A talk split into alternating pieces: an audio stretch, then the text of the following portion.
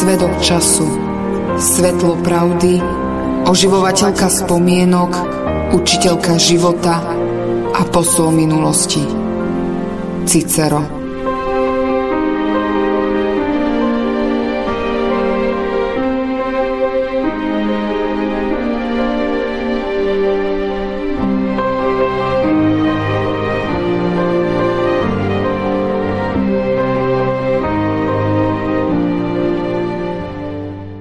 Dobrý deň, vážení poslucháči.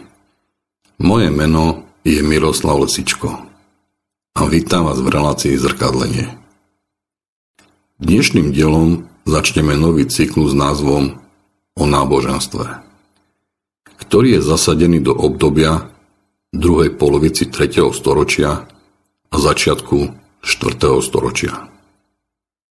Skôr, ako začneme tento cyklus, musím povedať, že si uvedomujem citlivosť tejto témy, ako i možných rozporuplných reakcií.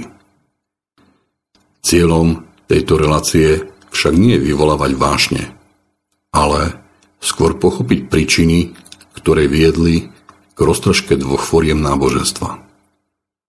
Pohansko-antického a stále sa ešte formujúceho kresťanského náboženstva ktoré si hľadalo miesto starovekej spoločnosti.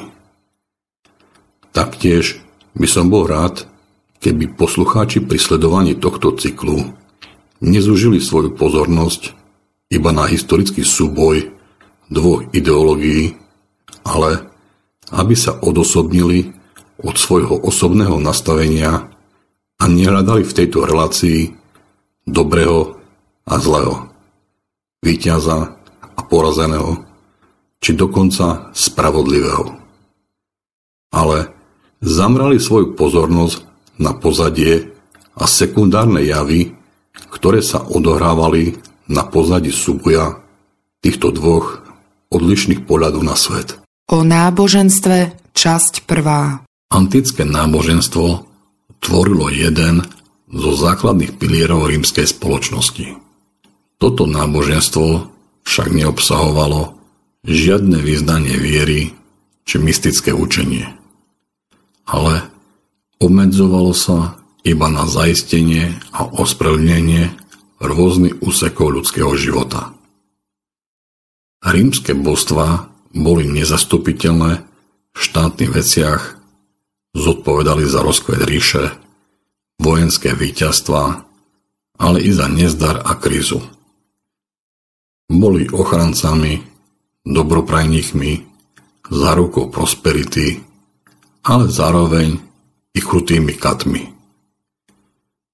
Pokojne môžeme povedať, že antické náboženstvo bolo vtelené do života rímskeho človeka.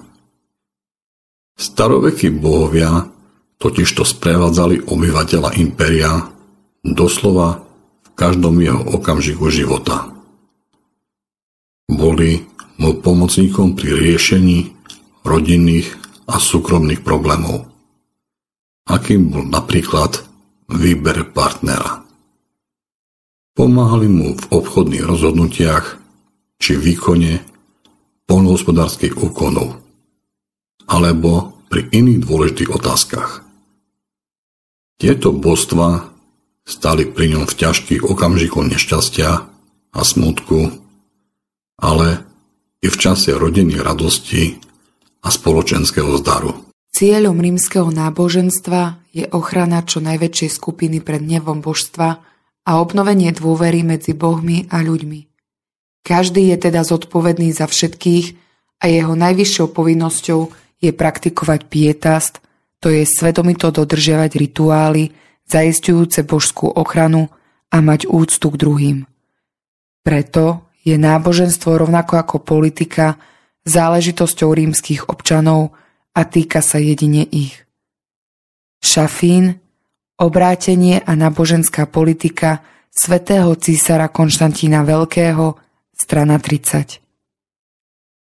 Cicero a iní rímsky vzdelanci uznávali nutnosť zachovávať zvyky predkov, môcť mojurum a ctiť oficiálne božstvá. Zavrhnutie prastarých byť často formálnych náboženských zvyklostí by totiž podľa ich mienky neviedlo k ničomu inému, než k relativizácii hodnôt, na ktorých spoločnosť stála a k všeobecnému morálnemu rozkladu. Schubert, príbehy raných kresťanských mučeníkov, strana 20. Rímska ríša bol tolerantný štát, ktorý nezasahoval do súkromnej viery svojich občanov.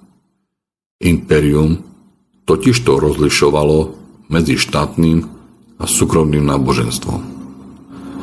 Rímske náboženstvo, ktoré bolo prebrané od starých Grekov, spájalo panovníka s občanmi a impérium. Zároveň poskytovalo rímskému ľudu akúsi stabilitu a vzájomnú prepojenosť s ostatnými obyvateľmi. S rešpektom osobnému vyznaniu každého jednotlivca. Štátne atické náboženstvo bolo chápané ako religio, čo je latinský výraz odvodený od koreňa znamenajúceho spájať. Religio zahrňovalo verejné náboženské a spoločenské zvyklosti, ktoré udržiavali ríšu v chode a pomáhali jej dosiahnuť kultúrnu jednoliatosť.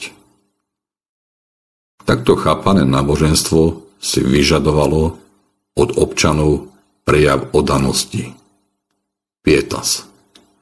Preto religio v sebe obsahovalo i povinnosti vykonávať obetu voči Bohom a vzdanie úcty cesárovi.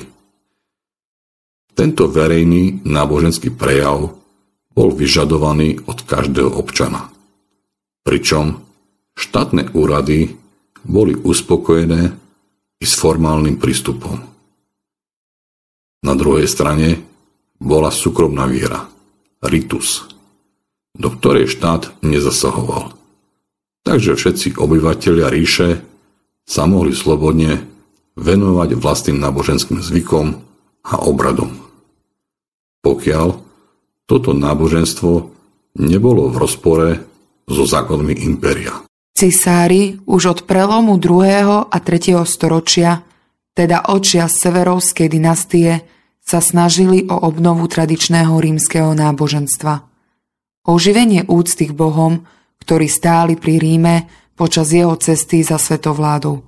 Podporovali ho pri jeho vzostupe a garantovali jeho moc. Táto snaha je viditeľná takmer u všetkých cisárov 3. storočia. Jirkal o smrti prenásledovateľov, strana 62. Po zavraždení Alexandra Severa, posledného cisára zo severovskej dynastie, roku 235 prechádza impérium pozvolna do jedného zo svojich najťažších období, nazývaného obdobím vojenských cisárov alebo obdobie vojenskej anarchie. Toto obdobie trvalo necelé polstoročie, od roku 235 do roku 284 a vystriedalo sa v ňom dovedna 28 cisárov ak nepočítame neuznaných vzdoru cisárov, ktorých sa vynorilo iba v 60. rokoch 3. storočia asi 30. Len štyria z nich vládli dlhšie ako 5 rokov. Priemerne trvanie ich vlády neprevýšilo 2 roky a iba jediný z nich zomrel prirodzenou smrťou. Zamarovský, dejine písané Rímom, strana 225. Tretie storočie bolo v dejinách rímskej ríše mimoriadne kritickým obdobím. Na severnú hranicu ríše utočili Germáni, najmä Góti, Heruli a Lamani. Na východe sa v prvej tretine 3. storočia konštituovala Novoperská ríša, ktorá pod vládou kráľov z radu Sasánovcov znamenala pre Rím takmer stálu hrozbu. Vonkajšie ohrozenie sa snúbilo s hlbokým politickým, hospodárskym i spoločenským rozvratom v ríši. Takže impérium sa ocitlo doslova v existenčnom ohrození. Dániš, Múčka, Ševčíková, Dejiny európskeho stredoveku, Rímska 1, strana 13, a 14. V druhej polovici 3. storočia sa rímska ríša takmer zrutila pod tlakom invázie barbarských kmeňov, občianských vojen, moru a hospodárskej krízy. Zmenená situácia prinútila Rím prejsť z dobyvačných vojen na vojny obranné, čo spôsobilo, že do ríše výrazne poklesol prísun lacnej pracovnej sily od rokov a peňazí v podobe daní od podrobených národov.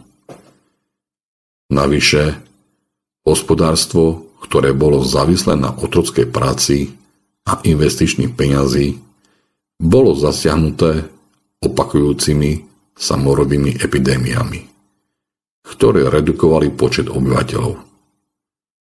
Tento faktor spôsobil nielen nedostatok pracovnej sily, ale i potrebného stavu na udržovanie bojaschopnej vojenskej armády.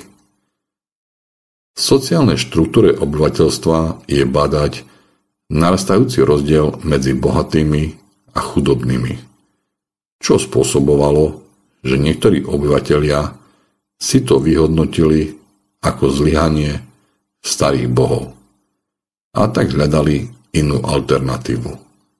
Najmä v mystických orientálnych náboženstvách, akým bolo i kresťanstvo. Iní obyvatelia zase videli príčinu krízy práve v odklone od uctievania starých tradičných bohov, ktorí ich takto trestali. V dobe, keď sa na cisárskom trone striedali slabí a neschopní panovníci, sa dostáva v roku 249 na cisársky trón jeden z pozorhodných cisárov menom Decius. Gaius Messius Quintus Decius sa narodil v provincii aristokratickej senátorskej rodiny v období vlády Severovcov. V roku 203 bol guvernérom Moesí, čo znamená, že bol i členom senátu. Kienast, rímsky cisár, strana 203-205. Decius pochádzal z osady Sírnia, Sremská Mitrovica v súčasnom Srbsku a dostal sa k cisárskej moci vďaka svojej vojenskej kariére. Sextus Aurelius Victor, kniha o cisároch 29 lomeno 1. Jeho rod mal pravdepodobne miestne korene, nebol však zrejme jednoduchý vojak, ale člen rodiny, ktorá pestovala styky s Itáliou a vlastnila rozsiahle pozemky. Jeho manželka Herenia Cupresiana Etruscila patrila k urodzenému etruskému rodu. Decius bol zácným príklad obyvateľa z Podunaja, ktorý sa stal senátorom a získal úrad konzula. Grant, rímsky cisár, strana 174. Decius sa stáva cisárom, keď je imperium politicky, ekonomicky a sociálne v rozklade a na jeho hraniciach stoja armády germánskych kmeňov a Perskej ríši. Prvou úlohou Decia bolo upokojiť pomery v ríši. Preto sa hneď na začiatku svojej vlády pustil do reforiem. Vydal niekoľko zákonov a uskutočnil viaceré opatrenia správnej, vojenskej, hospodárskej ako aj náboženskej oblasti. Vytvoril nové hospodárske aglomeráty a nariadil, aby ohrozené pohraničné oblasti dostali zvláštnu podporu. Na znak jednoty a zvýšenia morálky osobne vyznamenával svojich vojakov. Koncom roku 249 sa Decius pustil i do aktívneho stavebného programu v hlavnom meste. Po ničivom požiari obnovil Koloseum, postavil kupele pozdĺž Aventíne a naredil výstavbu Decian Portico, stĺpovú sieň.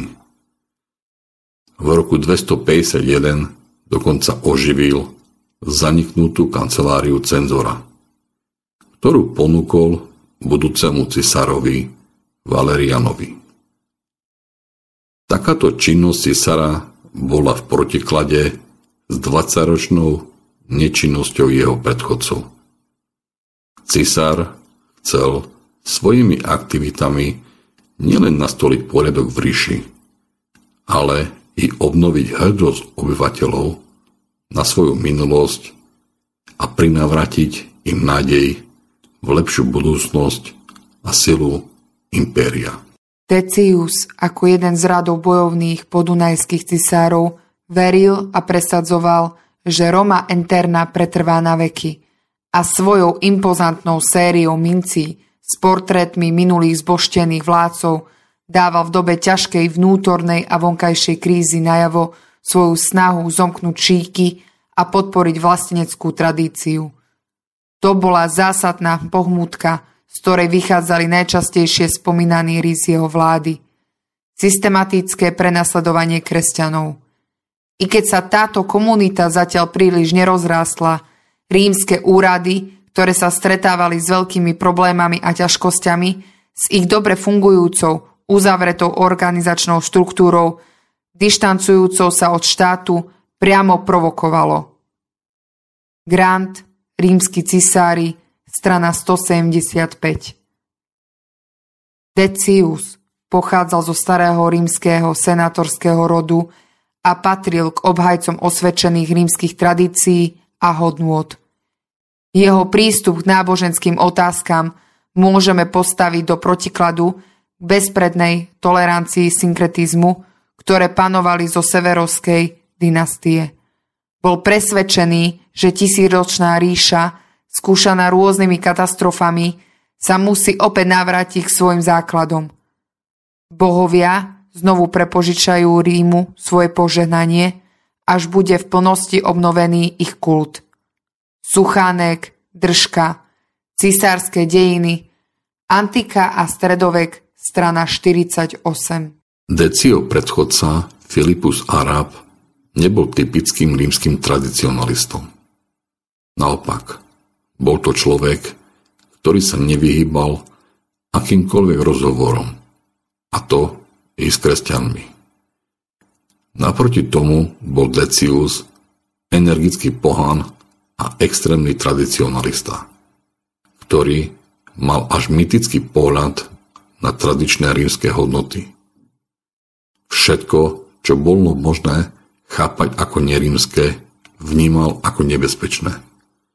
A tak Filipov vlažnosť k rímským tradíciám chápal ako príčinu neutešeného stavu ríše. V čase, keď bolo cítiť krízu, na každom kroku sa rozhodol Decius tomuto zabrániť.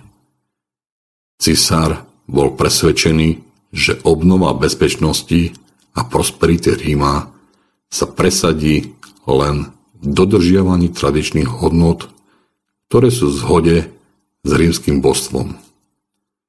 Pri svojej snahe o obnovu bývalej rímskej slávy však narazil na odpor dobre fungujúcej, uzavretej kresťanskej komunity, ktorá sa dištancovala od štátu, čím priam provokovala rímske úrady. Decius bol cisár veľkých plánov – Usiloval sa skriesiť staré rímske tradície a cnosti, aby mohol vrátiť Rímu bývalú slávu. Pri snahe o náboženskú obnovu narazil však na odpor kresťanov, ktorých počet sa napriek všetkým prenásledovaniam neobyčajne zvýšil. Rozpútal preto veľké všeobecné prenasledovanie kresťanov v celej ríši. Padli mu za obe tisíce ľudí.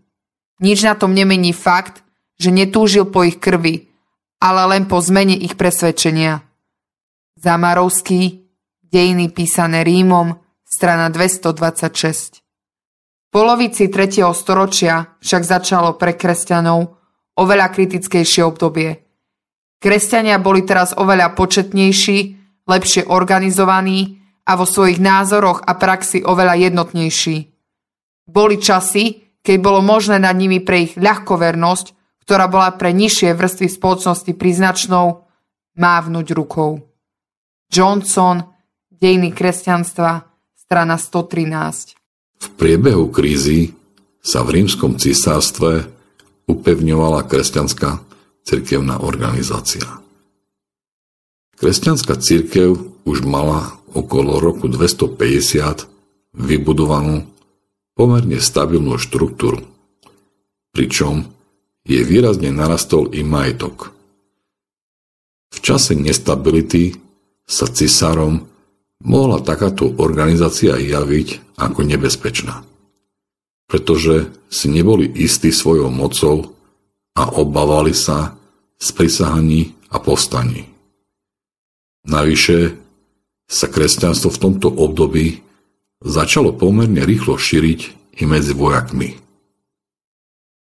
Decia takýto vývoj znepokojoval nakoľko sa kresťanskí vojaci odmietali zúčastňovať na pohanských procesiách, ktorých úlohou bolo vytvárať v armáde pocit jednoty a spolupatričnosti.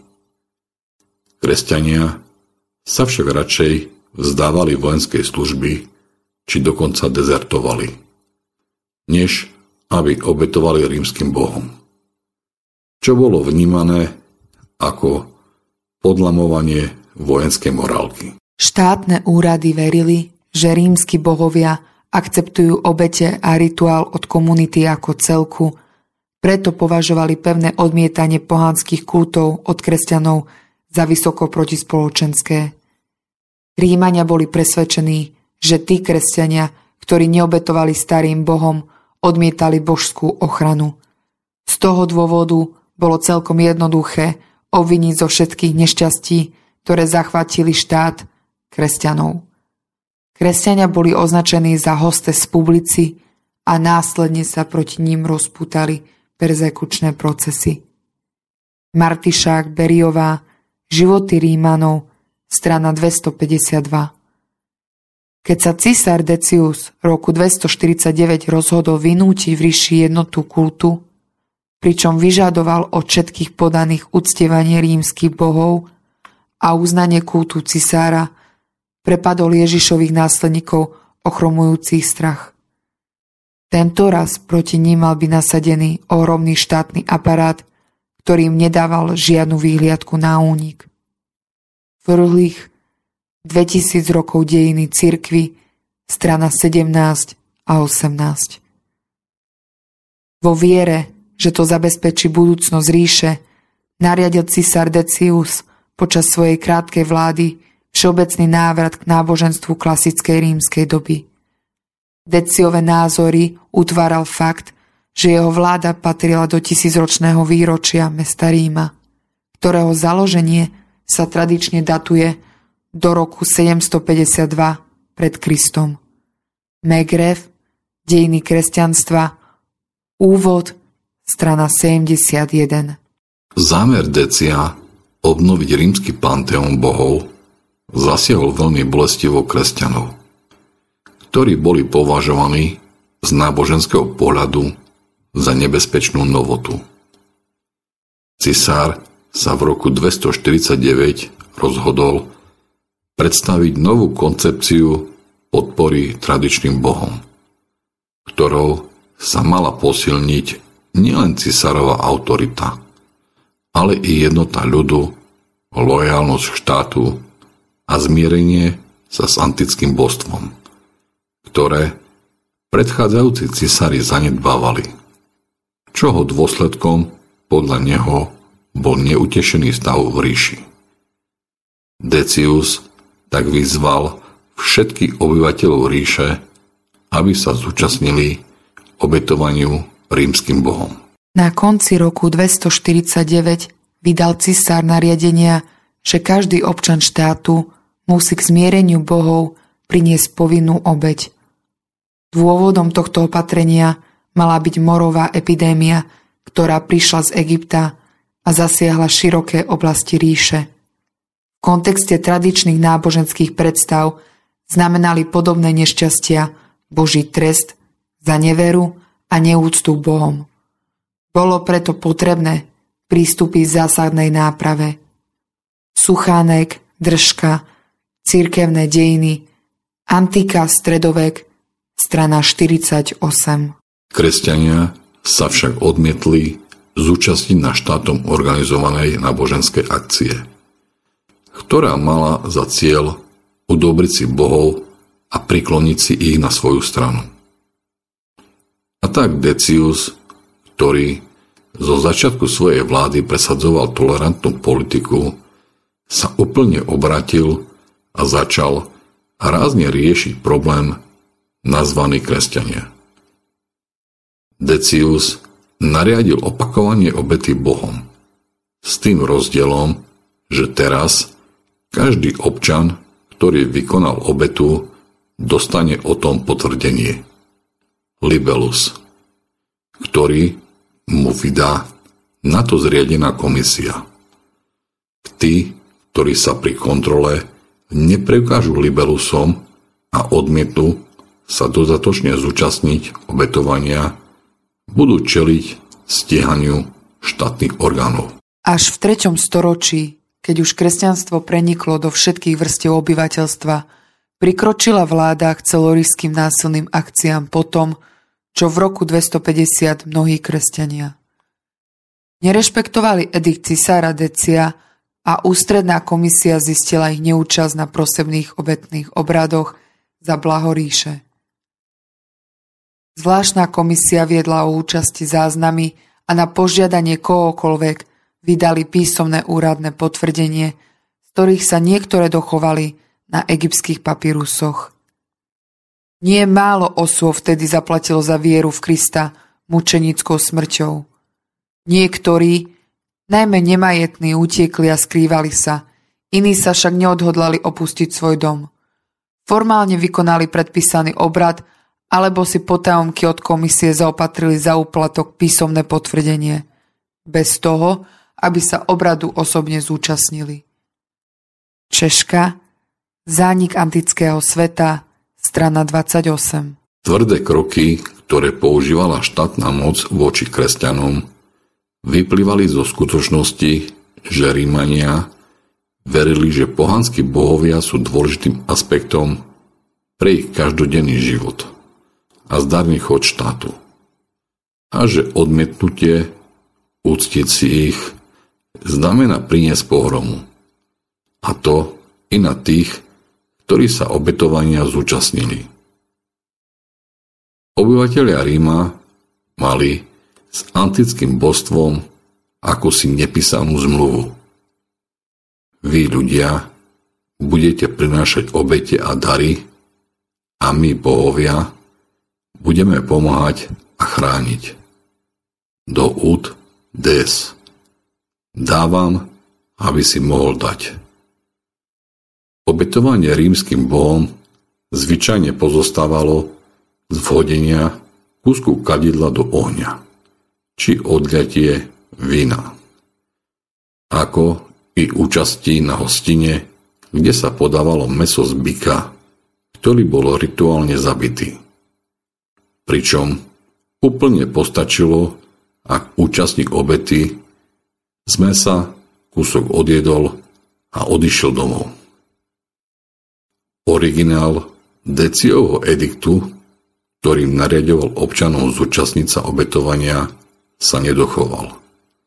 No pôvodný text si vieme zložiť z kresťanských písomností ako i z dochovaných papirusových libelusov. Skutočne sa objavil panovníkov výnos o našom prenasledovaní. Eusebius, Cirkevné dejiny, 6 lomeno 41. Povstal totiž po mnohých rokoch Decius prekliaté zviera, aby plienil církev. Lactantius o smrti prenasledovateľov 4 lomeno 1. Obsah cisárskeho nariadenia čiastočne vychádzal z predchádzajúcej legislatívy cisára Septima Severa. Suchánek, držka, cirkevné dejiny, antika a stredovek – strana 48. Od každého obyvateľa ríše teda bola vyžadovaná obeď Bohom. Po splnení tejto úlohy dostali od miestneho úradníka potvrdenie Libelus. Decius dúfal, že v časoch, keď ríša čeli zvýšenej hrozbe všemocných útokov na svoje hranice na jednej strane a príjmanie rôznych východných kultov a povier na strane druhej, bude jej šťastie obnovené návratom k tradičnej rímskej pietas zbožnosti. Zdalo sa mu, že zostup popularity týchto kultov znižuje náboženskú jednotu ríše.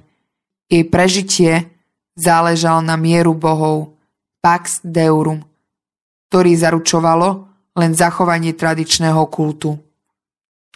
Megrev, Dejiny kresťanstva, Úvod, strana 71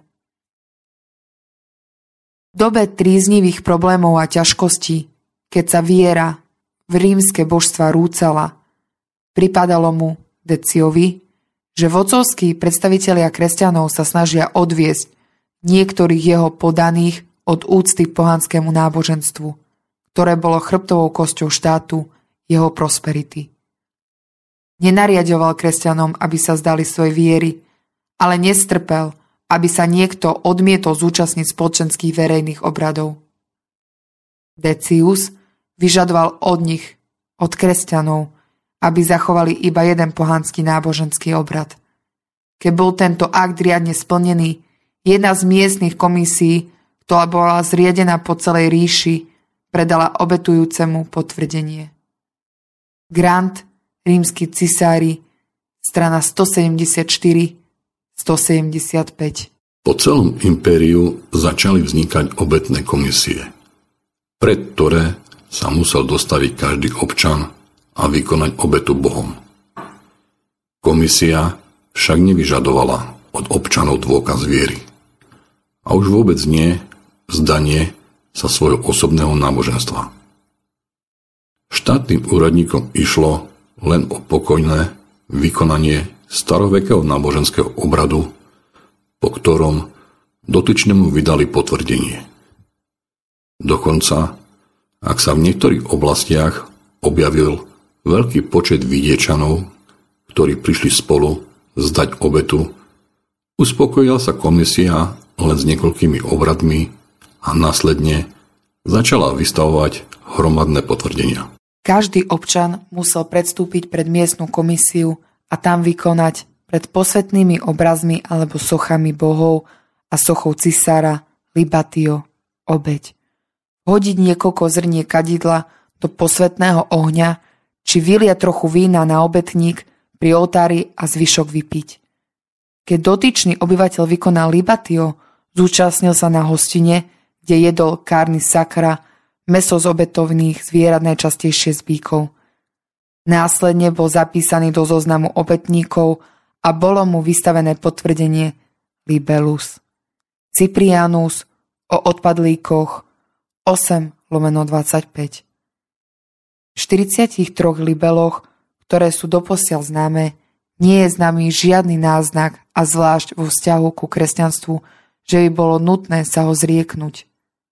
Cordy, kresťania a rímska ríša, strana 213. Dokonca aj v provinciách boli verejné obete proste len rutinným symbolom oddaných vláde. Pre drvivú väčšinu rímskych občanov, aj podaných, nepredstavovali nič, čo by ich svedomie zaťažovalo nejakým bremenom. Johnson, Dejiny kresťanstva, strana 15. Deciov edikt nemožno hodnotiť ako protikresťanský. Libelus, ktorý vystavili úradníci, sa totižto vôbec nezmenuje o kresťanoch a neobsahuje ani žiadne tresty za nevykonanie obradu.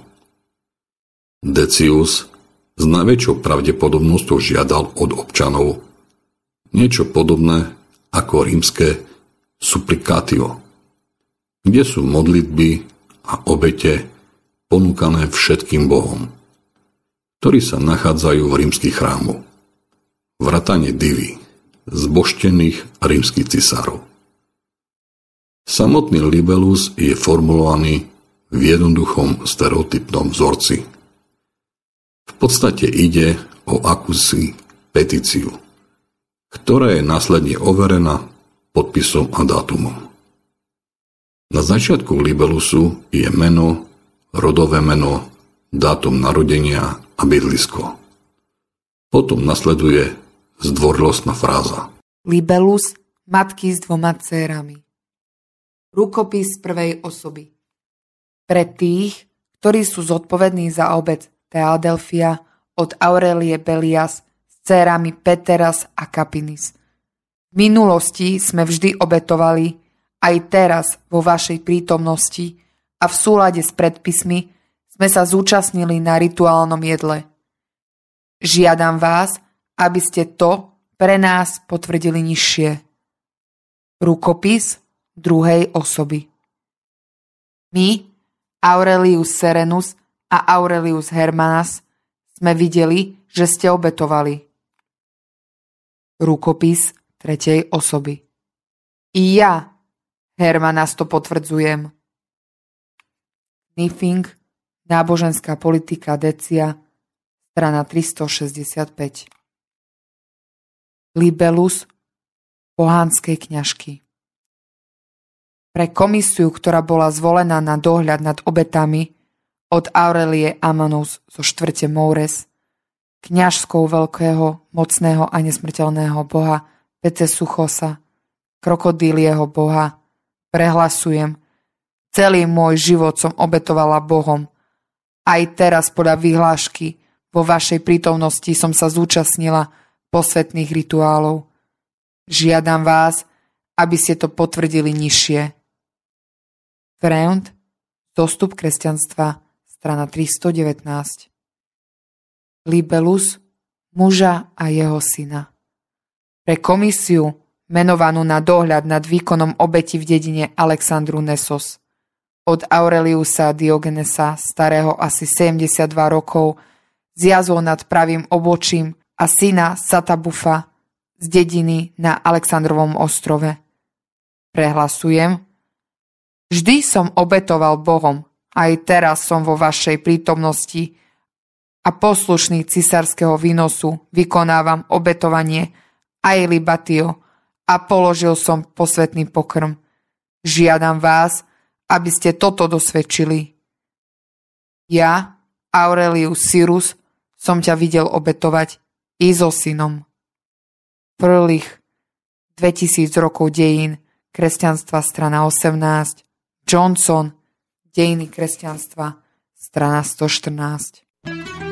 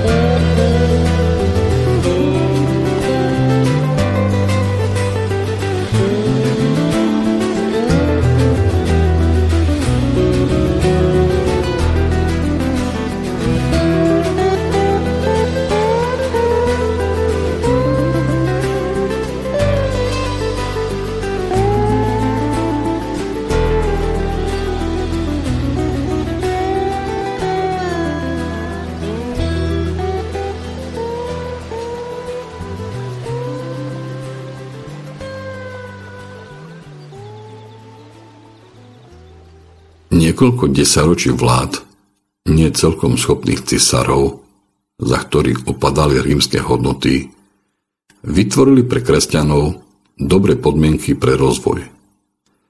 Preto pri nástupe energického decia boli kresťania nepripravení na tak rozsiahly zásah štátnej moci. A už vôbec nevedeli, ako naň majú zareagovať. Povinnosť obetovať, spojená s tvrdými trestami, podlomilo značné množstvo kresťanov.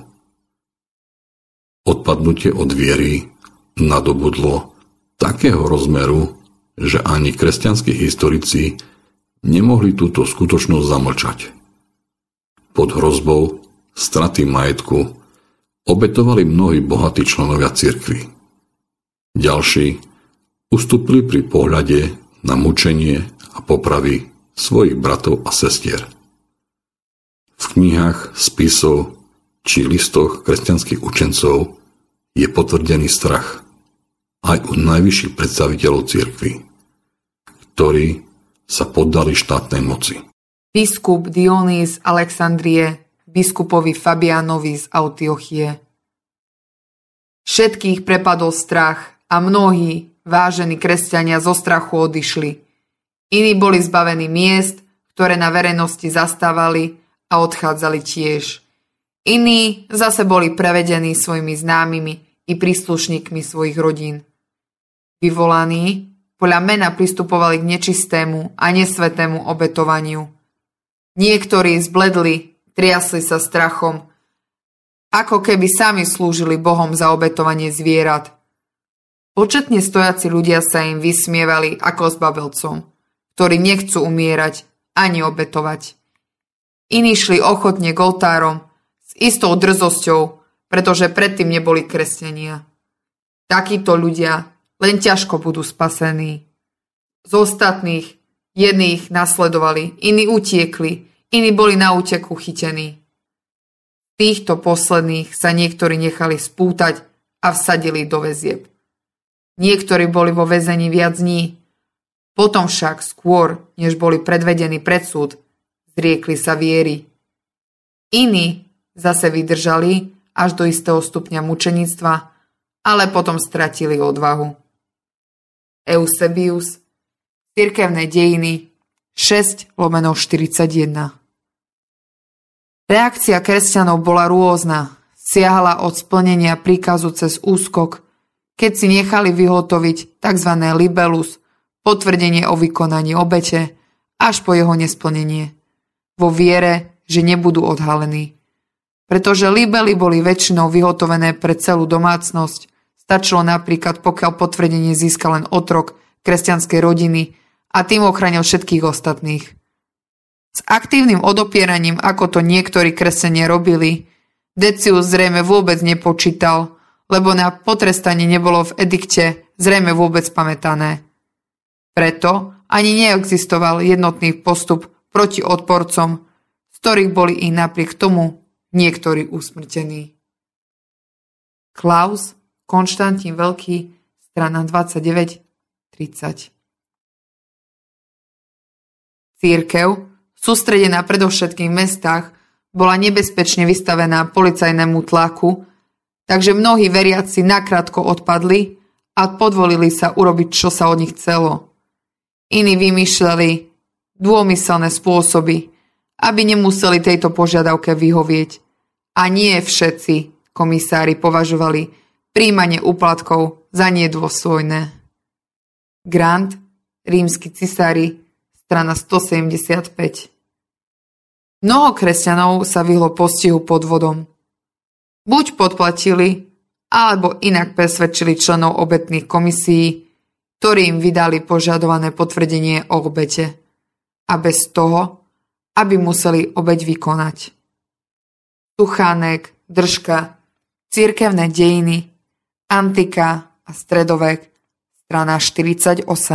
Značná časť kresťanov sa však rezolutne odmietla podriadiť Deciovmu ediktu, čo provokovalo nielen štátnu správu, ale i konzervatívnu časť obyvateľov, ktorí boli presvedčení, že neúčasť niektorých spoluobčanoch na procesiách môže vyvolávať hnev antických bohov a tým priniesť nešťastie pre ich život. Preto títo občania začali hromadne nahlasovať štátnym orgánom tých kresťanov, ktorí sa odmietli zúčastniť obetovania. Jednu takúto správu nám zanechal aleksandrijský biskup Dionysos vo svojom liste biskupovi Germanusovi, v ktorom opisuje, ako ho priatelia varovali pred aktívnym vyľadovačom kresťanov. Keď za Decia vyšiel známosť jeho výnos o prenasledovaní, i hneď poslal Sabinus obchodníka s obilím, aby ma vyhľadal. Zostal som 4 dní vo svojom dome. Čakal na príchod obchodníka. Ten však prehľadal všetko okolo, kde si myslel, že som sa schoval, či kde by som mohol odísť. Prehľadal cesty, rieky i pole. Naozaj, ako by bol slepý, že neprehľadal môj dom. Neveril totiž, že by som mohol zostať doma. Eusebius, Cirkevné dejiny 6 lomeno 40 ak nemohli utiecť do púšte, kresťania radšej umierali po tisícoch, než by zaprili svoju vieru. Krutosť, s ktorou boli častokrát popravovaní pálením, nejaseno vápne, vláčení ulicami, zabíjani na smrť, prezradzala celkom iné vášne, než starosť o císara a ríšu. Niekomu však vzalo mučenie odvahu k odporu. Títo kresťania potom obetovali alebo sa pokúšali získať potvrdenie pomocou úplatku bez toho, aby museli predstúpiť pred súdnu stolicu. Krhlých 2000 rokov dejín cirkvy, strana 18. Pomerne rozšírená bola prax obchádzania štátnych nariadení. Najmä v afrických provinciách a v Egypte využívali kresťania vrátane biskupov priazne zvyšku spoločnosti a v kritických okamihoch sa ukryli. Vo skrytosti tak napríklad riadil svoju církev kartagínsky biskup Cyprián a mnohí ďalších církevných predstavitelia.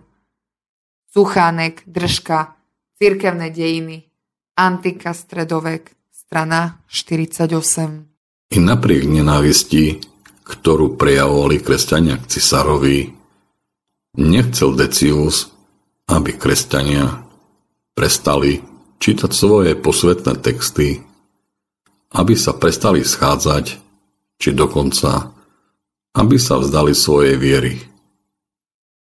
Jeho cieľom bola celodnárodná demonstrácia jednoty rímskeho ľudu, ktorá mala byť prejavená zdaním pocty rímským bohom a panovníkovi. Cisár a obyvateľia Ríma nevedeli pochopiť, prečo robia kresťania zo starodávnej tradície také veľké pozviehnutie. Zdalo sa im úplne šialené, že kvôli tak neškodnej akcii, akým je obetá Bohom, sú dokonca schopní obetovať i svoj vlastný život. Keď dal Decius popraviť pápeža Fabiána, údajne poznamenal. Oveľa radšej by som obdržal správu o novom zdoroci Sárovi, než o ďalšom biskupovi v Ríme. Grant, rímsky cisári, strana 174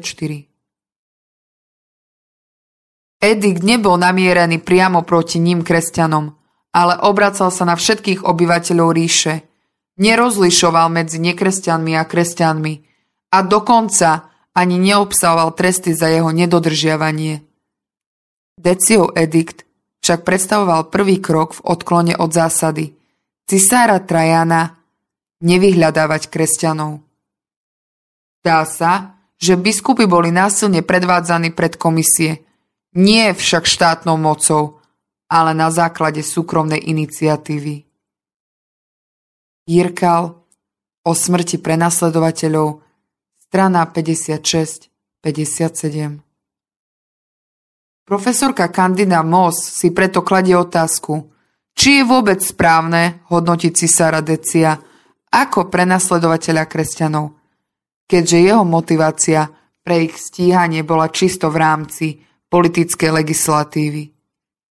MOS Mýtus prenasledovania strana 177 Historické pramene dokazujú, že okrem kresťanov nemalo žiadne iné náboženstvo problém s obetovaním rímským bohom. Preto bol postoj kresťanov vnímaný ako narušovanie cisarových snách o obnovu dôstojnosti a slávy rímskeho impéria. Im napriek vzdoru niektorých kresťanov pristupovali štátne orgány k trestom až tedy, keď bolo vykonanie obety opakované odmietnuté. Pričom výška a prísnosť trestu bola na úsudku miestneho prokurátora. Ten mohol kresťana prepustiť s ústnym napomenutím, ale jej uväzniť. Pri zvlášť vzdorovitých kresťanov sa pristúpilo k mučeniu či trestu smrti, najčastejšie upálením. Rímske súdy však umožňovali v akomkoľvek štádiu vyšetrovanie zastaviť. Ak bol kresťan ochotný vykonať obetu. V tomto prípade prokurátor okamžite zrušil pojednávanie a obžalovaného prepustil. Paradoxom sa stávalo, keď sa v niektorých súdnych prípadoch odvolávali kresťania priamo k cisárovi. Aby si preštudoval ich spis a prehodnotil rozsudok, či udelil milosť. Tak sa k cisárovi dostal i rozsudok z vyšetrovania nie veľmi chytrého štátneho úradníka Marcína, ktorý pri výsluchu kresťana Akácia nepochopil jeho dvojzmyselnosť slov. Keď si cisár Decius prečítal o všetkom, čo sa udialo, začudoval sa na tou slávnou dišputou a rozosmial sa. Marcinia čo skoro na to ustanovil ako prefekta v Pamfilii. Juh súčasného Turecka. Aku Akaciovi pojal taký obdiv, že mu ponechal jeho presvedčenie i vieru. To sa udialo, keď bol Marcinianus správcom provincie za cisára Decia. Skutky Akacia 5 lomeno 6 Akacius používa pri výsluchu ťažkopádne hebrejské výrazy a latinské slova v novom kresťanskom význame takže dochádza k celej rade komických nedorozumení. Keď sa zápis zo súdneho jednania dostal do rúk cisára Decia, nie dôvtipnosť prokonzula ho natoľko pobavila, že udelil Adcesiovi milosť a ponechal mu jeho presvedčenie a vieru. Schubert, príbeh rány kresťanských mučeníkov, strana 41. Pri všetkých prenasledovaniach kresťanov zohrávali hlavnú úlohu prokurátori a správcovia provincií, ktorí plne zodpovedali za priebeh súdnych pojednávaní. Pričom veľakrát záležalo na ich osobnej povahe a inteligencii. Dôležitú úlohu zohrávali i obyvatelia v jednotlivých provinciách. Ak bolo v nejakej oblasti Veľa kresťanov a majoritné obyvateľstvo s nimi malo negatívnu skúsenosť, tak ich jednoducho udávali štátnym úradom. V roku 250 prišiel rímsky správca Publius do primorského mesta Megidos v Malej Ázii. Pri obľadke mesta zistil, že početná skupina obyvateľov mesto opustila a to v strachu pred cisárovým ediktom. Pri svojej obľadke mesta sa stretol so záhradníkom Konom, ktorý vyznával kresťanstvo. Miestodržiteľ sa prihovoril záhradníkovi Kononovi. Povedz mi, človeče, odkiaľ si, z akého rodu pochádzaš a ako sa voláš? Konon? Som z mesta Nazaret v Galilei. Rodom som spriaznený s Kristom, ktorému slúžim tak ako moji predkovia a ktorého som poznal ako vševládneho Boha.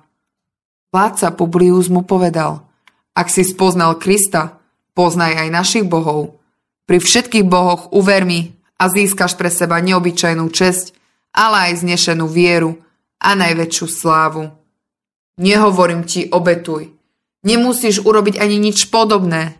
Len vezmi trochu kadidla, víno a k jedlu olivy a povedz Najvyšší Dio, zachráň tento ľud. To povedz k ničomu inému ťa nenútim. Blažený mučeník si povzdychol a s pohľadom k nebu sa pomodlil Bohu, všemohúcemu vládcovi povedal.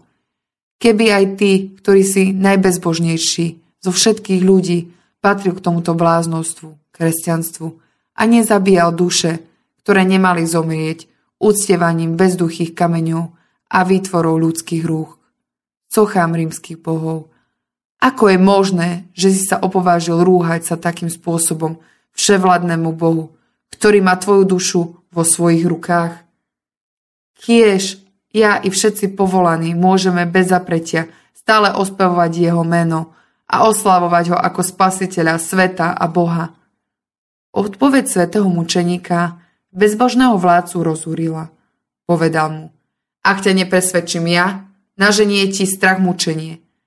A ak pohrdaš i umúčením, predhodím ťa rozúrenému levovi a tak ti pripravím smrť. Dám ťa zožať morským tvorom. Nechám ťa zomrieť poveseného na kríži, alebo ťa hodím do pece, rozpálenej najprúčším ohňom a rozstavíme tvoje telo. Ak neobetuješ, neporaziteľným a väčšným Bohom. Blažený mučeník bezbožného vládcovia odpovedal. Vyhrážať. Vyhrážaš sa mi len slovami, nekonáš dôstojne, miesto držiteľ. Myslíš si, že ma vystrašíš a myslíš, že ma presvedčíš. Nepresvedčíš ma, a to nikdy. Akta kononás Isaurie 4 lomeno 1 až 5, 5 lomeno 1 až 6. Konanie Decia vychádzalo z doby, ktorá bola až triznivo problematická. A práve kresťanstvo bolo v jeho očiach tým elementom, ktoré destabilizovalo spoločnosť a odvádzalo občanov od úcty k autorite a rímským hodnotám. Systematické prenasledovanie kresťanov však oslabovalo štát. Nakoľko cisár musel použiť veľkú časť armády na ich vyhľadávanie. Čím oslabil vojsko, ktoré chránilo hranice ríše. Na jar roku 250 musel napokon Decius prenasledovanie kresťanov zrušiť. Nakoľko potreboval premiesniť vojakov k nepokojným hranicám Trácie a Moézie v súčasnom Bulharsku, ktoré od začiatku roka narušoval gótsky vojca Kniva. Niva prekročil severnú hranicu Dunaja, kde nechal 70 tisíc vojakov a s ostatnými išiel plieniť rímske mesta, ktoré boli nechránené. Proti nemu sa postavil Deciov veliteľ Trebonius Galus a v roku 250 i sám cisár. Po niekoľkých víťazstvách sa v roku 251 Decius rozhodol, že zaujme postavenie pri Dunaji, aby odrezal ústupovú cestu Gótom, nakoľko mal cisár v úmysle Gótov úplne vyhľadiť, aby už nikdy nemohli napadnúť rímske územie. Jordanes, pôvod a skutky Gótov 18 lomeno 101 až 103 Keď sa začali Deciové plány dáriť podľa jeho priania, Galus, veliteľ jeho armády, sa začal zaoberať myšlienkou na prevrat a poslal k barbarom posla s odkazom, aby sa s ním spojili k úkladom proti Deciovi. Barbári prijali jeho ponuku s radosťou. Zosinos, Nové dejiny, 1 lomeno 23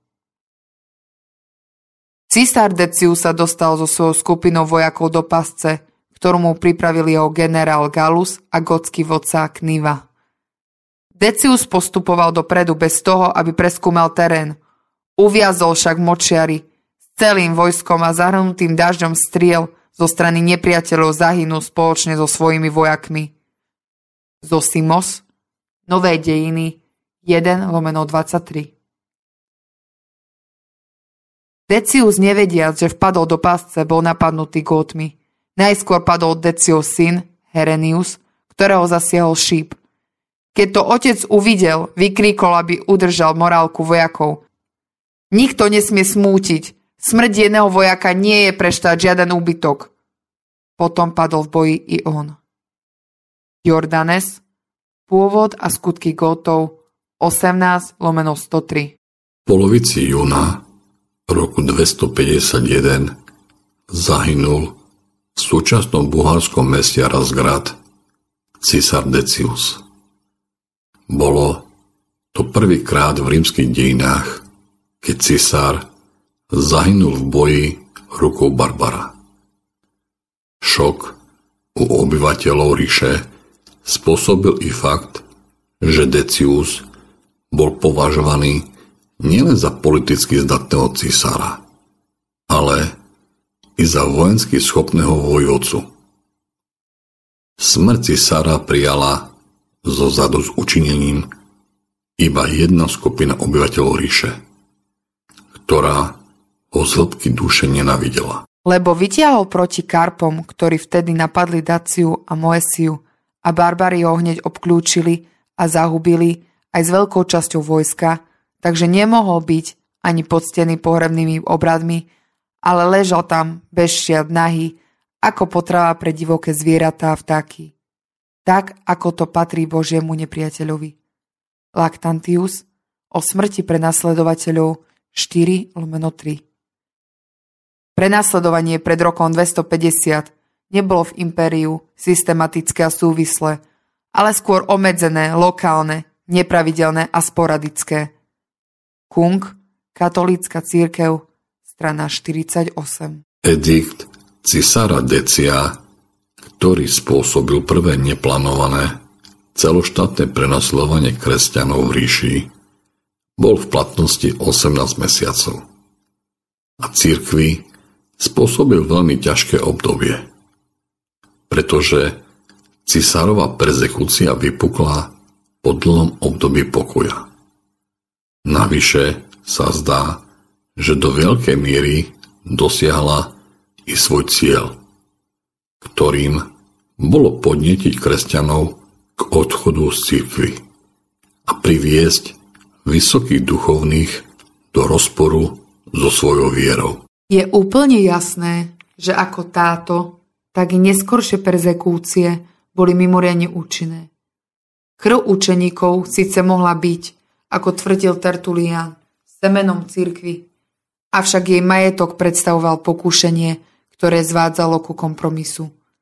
Tak napríklad okolo roku 250 bola církev v Ríme až tak bohatá, že si mohla dovoliť vydržiavať biskupa, 46 prezbítérov, 7 diakonov, 7 poddiakonov, to sú duchovní s nižším stupňom svetenia, 42 akolitov, osoby, ktoré vykonávajú obradné povinnosti a 52 exorcistov, lektorov a ostikátorov.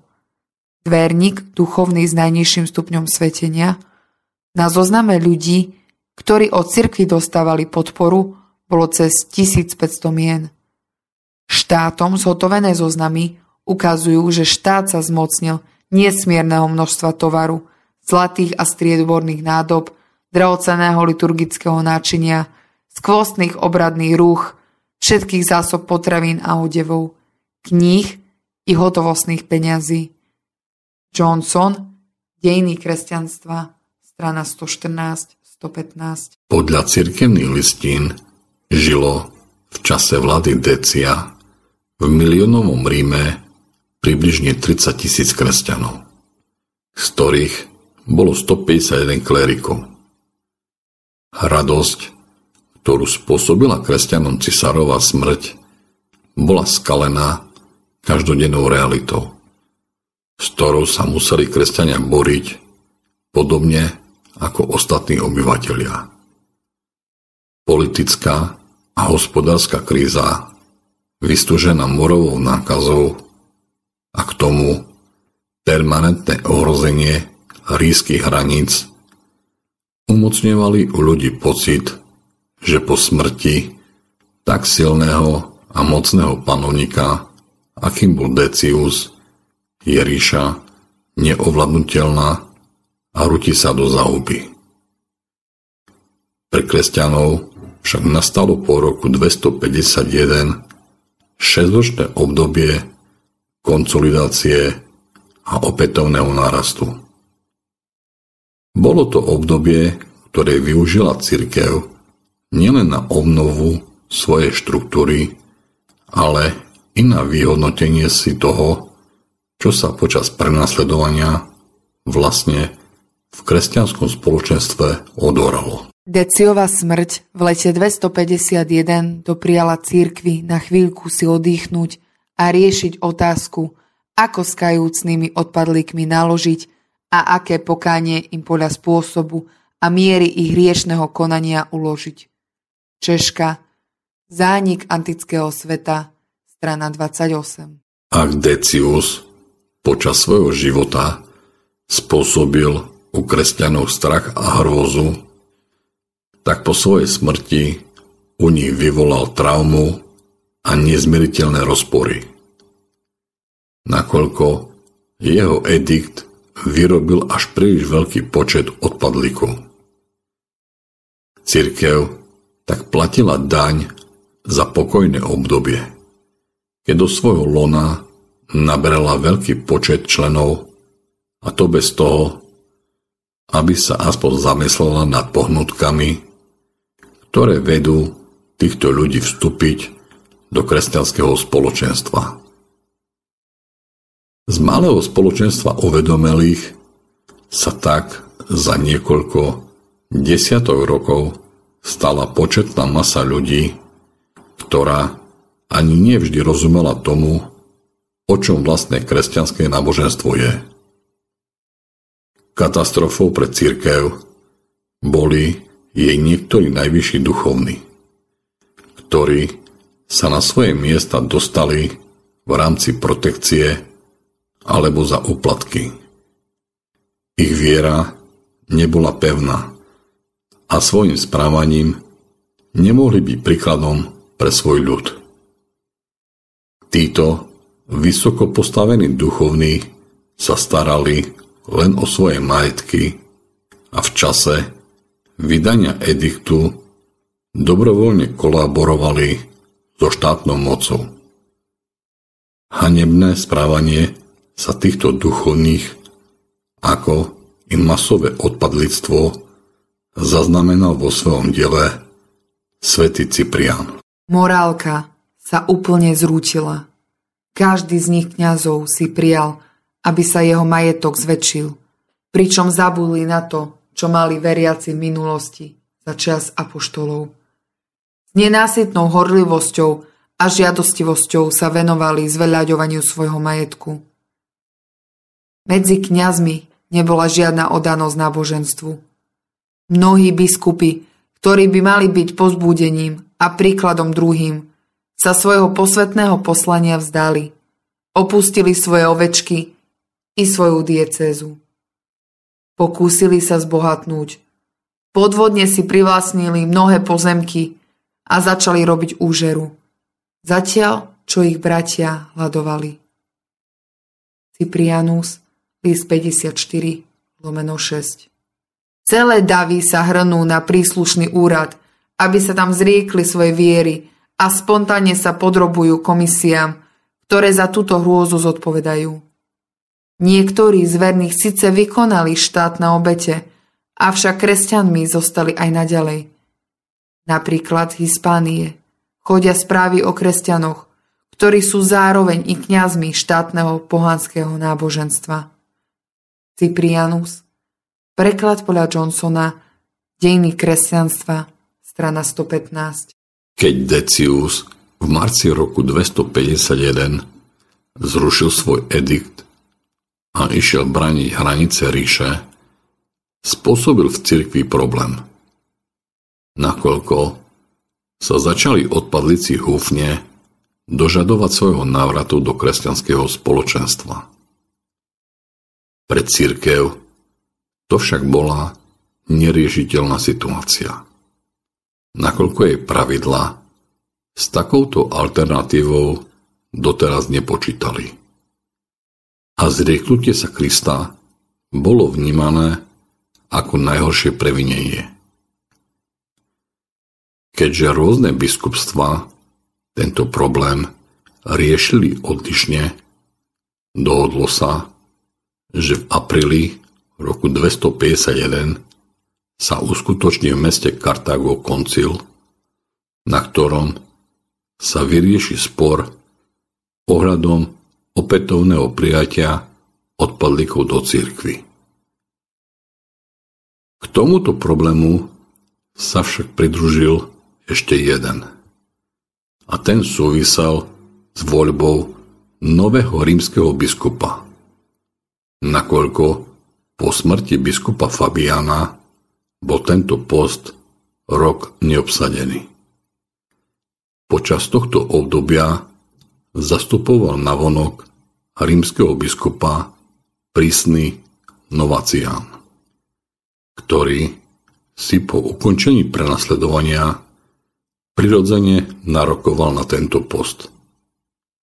Pri voľbe nového biskupa však vyhral umiernený Cornelius, čo spôsobilo v rímskej dieceze rozkol ktorý sa priniesol i na koncil do Kartága. Novácianovo meno sa vyskytuje v histórii prvý raz po smrti pápeža Fabiana 250, keď z poverenia rímskeho kléru píše dva listy Ciprianovi.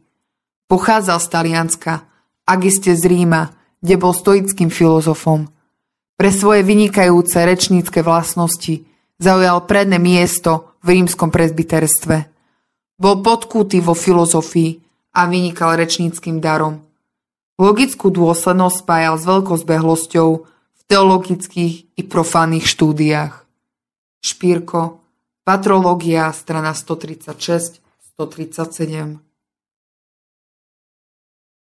Novacian bol talentovaný teológ a prvý spisovateľ v dejinách rímskeho kresťanstva, píšúci latinsky.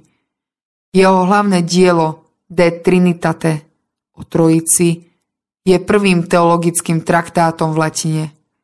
Novocián zastával prísnu líniu. Jeho stúpenci založili církev čistých, Katary, a znovu krstili tých, čo k ním prestúpili. Fischer, Volpert, malý teologický slovník, prehľad pápežov, strana 174. Na synode v Kartágu sa vytvorilo niekoľko skupín. Z nich dve, najhlavnejšie, zastupovali rímsky biskup Cornelius a Novacianus. Novacianus a jeho podporovatelia boli tvrdými odporcami príjmania ťažkých hriešnikov do lona cirkvy. Nakoľko zastávali názor, že modloslužba je neodpustiteľným hriechom a že cirkev nemá autoritu odpúšťať odpadlikom. Že odpustenie musí byť ponechané Bohu. Naopak, Cornelius, ktorý bol obviňovaný, že v čase prenasledovania bola jeho viera príliš vlažná, presadzoval zhovievavý postoj príjmaniu odpadlíkov do cirkvy. Hlavný predstaviteľ koncilu bol Cyprian, ktorý na začiatku sporu nebol ani v jednom tábore, nakoľko zastával názor, že do cirkvy by malo byť umožnené prijať každého, ale až po individuálnom preriešení jeho hriechov a uloženému mu pokáňu. Ľuďom, ktorý bude preukázaný ťažký hriech, má byť odopretý opätovný vstup do cirkvy.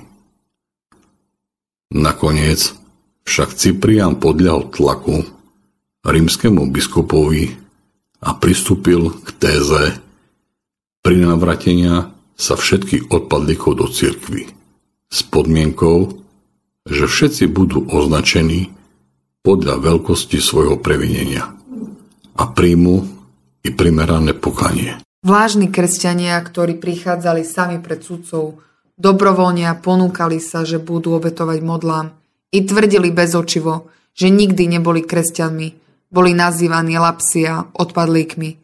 Druhí predvedení vojakmi pred stolicu sudcovskú na námestie nemohli rozhodnúť sa k mukám pre Krista pána. Bledli, triasli sa od strachu, pri posmechu pohanskej zberby i kľakali pred modlami a sochami zbožňovaných císárov. Kládli na ne vence a sypali kadidlo na zápalné oltáre. Boli nazývaní turafitatik, kadidlo obetujúcimi. Iní obetovali modlám krvavé obety a zúčastnili sa pri obetných hodoch. Títo boli nazývaní sarifatik obetujúcimi. Niektorí vydávali do rúk sudcov svete písmo a posvetné spisy. Tí boli nazývaní traditore s radcami. Mnohí bohatí sa chceli vyhnúť mukám a smrti tým spôsobom, že kupovali si za veľké peniaze od lákomých a podplatiteľných úradníkov cisárske listiny libelus. Týmto činom ako by skutočne odovzdali sveté písmo do rúk ich, obetovali modlám a odpadli od kresťanskej viery.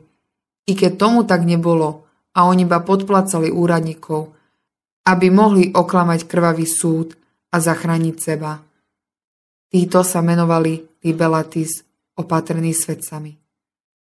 Druhí sa zase dali zapísať skrze podplatených úradníkov do zoznamu odpadlíkov Lapstik, že poslušné vyhoveli zákonom štátnym i boli nazývaní acta facientes skutky činiacimi.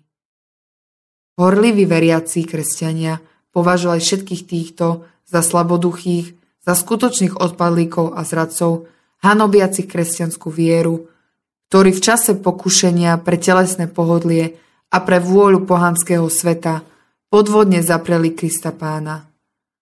Mnohí vlážni kresťania dali sa síce uväzniť a vhodiť do smradľavých žalárov, vyznávali Krista pána pred súdcami, ba znášali i dosť dlho vytrvalé, úkrutné muky. Ale predsa, nakoniec, tríznením premožení zapierali svetu vieru. Cyprianus, preklad podľa truchly, dejiny svetej církvy, zväzok Rímska 2, číslo 58, strana 140-141. K tomuto rozhodnutiu sa dospelo až po troch po sebe idúcich synodách v Kartágu. Medzi rokmi 251 až 253.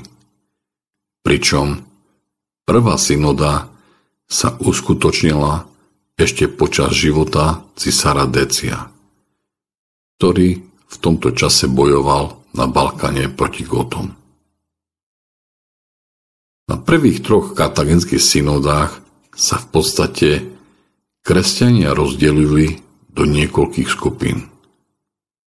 Tí, ktorí nezapreli Krista a znašali všetky muky, dostali čestný titul mučeník. Tí, ktorí nezapreli svoju vieru a prežili štátny utlak, sa nazývali vyznavači.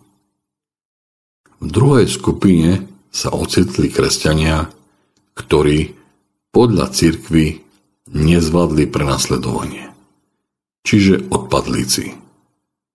Pričom za odpadlíka sa považovali i tí, ktorí utiekli pred prenasledovaním do svojich obcí a miest. Vyšší stupeň odpadlíctva však predstavovali kresťania, ktorí sa zúčastnili na pohanských obradov alebo sa nechávali za oplatu zapisovať do zoznamu. Či rovno si kúpili libelus. Za najhorší poklesok sa však považovalo, keď kresťania dobrovoľne odovzdávali posvetné knihy na úrady alebo spolupracovali so štátnou mocou. Na kartaginských synodách sa dohodlo, že i títo odpadlíci budú prijatí do cirkvy, ak sa za svoje hriechy vykupia. S takýmto riešením odpadlistva však nesúhlasili všetci biskupy, na ktorých čele stal Novacian. Preto začala skupina okolo rímskeho biskupa brojiť proti Novacianovi a iným nespokojným biskupom. Kňaz rímskej cirkvi Novatius povýšenecky vystúpil s názorom, že hriešníci nemajú byť spasení, i keď urobili, čo je treba k skutočnému obráteniu. Tak sa stal pôvodcom novej sekty. Vo svojej nadutosti sa nazval čistý. Novácia na právo nenávidíme, nakoľko rozdiel církev, niektorých bratov zviedol bezbožnosti a rúhaniu, zaviedol najvyššie hriešne učenie o Bohu a nášho dobrotivého pána Ježiša považoval za nemilosrdného. Nakoľko zavrhuje svetý krst, nežiadal vieru a vyznanie, ktoré predchádzajú krst. Zo svojich prívržencov odháňa Ducha Svetého. Domnieva sa, že ho majú, alebo že sa k ním vráti. Eusebius, Cirkevné dejiny, 6 lomeno 43, 7 lomeno 8. Medzi tými, ktorí deciu persekúciu podľa kresťanského učenia nezvládli a zlyhali, bolo mnoho biskupov. Tým vyhovovali závery kartaginský synod, ktoré určili mierne postihy, či dokonca odpustenie trestu za ich správanie sa počas prenasledovania. Zlyhal i samotný Cyprian, ktorý v strachu pred štátnou mocou utiekol z mesta a ako biskup opustil svojich kresťanov, ktorým mal byť oporou. Do mesta Kartago sa vrátil až 25. marca roku 251 keď Decius zrušil svoj edikt. Cyprian si bol vedomý svojho zlyhania. Preto sa snažil svoje správanie sa vysvetliť listom adresovaným rímským klérikom. Moji drahí bratia, pretože som sa dozvedel, že vám bolo oznámené o niečo stručnejšie a menej dôveryhodné, čo sme tu vykonali a vykonávame, považoval som za nutné napísať vám tento list aby som vám vysvetlil svoje konanie, ako aj svoj zmysel pre mravnosť a svedomitosť. Podľa odporúčaní nášho pána, mysliac menej na svoju bezpečnosť a viac na pokoj celej komunity, keďže ma hneď na počiatku prenasledovania ľud opätovne vyhľadával s hlasným a burlivým volaním. Zdialil som sa na nejaký čas, a to za strachu, aby som svojou nevhodnou prítomnosťou ešte viac nepodmienil začínajúce nepokoje. Hoci neprítomný telom, predsa som bol v duchu s vami a svojimi skutkami som sa snažil, nakoľko som mohol, nenápadne riadiť našich bratov podľa pánových prikázaní. Cyprianus, list 20, lomeno 1. Cyprianova vina, ako i vina obyčajných veriacich, ktorí si útekom alebo obetovaním zachránili život, bola ľudsky pochopiteľná no pre kresťanov, ktorí statočne znášali štátne perzekúcie a vo veľa prípadov boli vystavení tvrdému mučeniu, to bolo neakceptovateľné.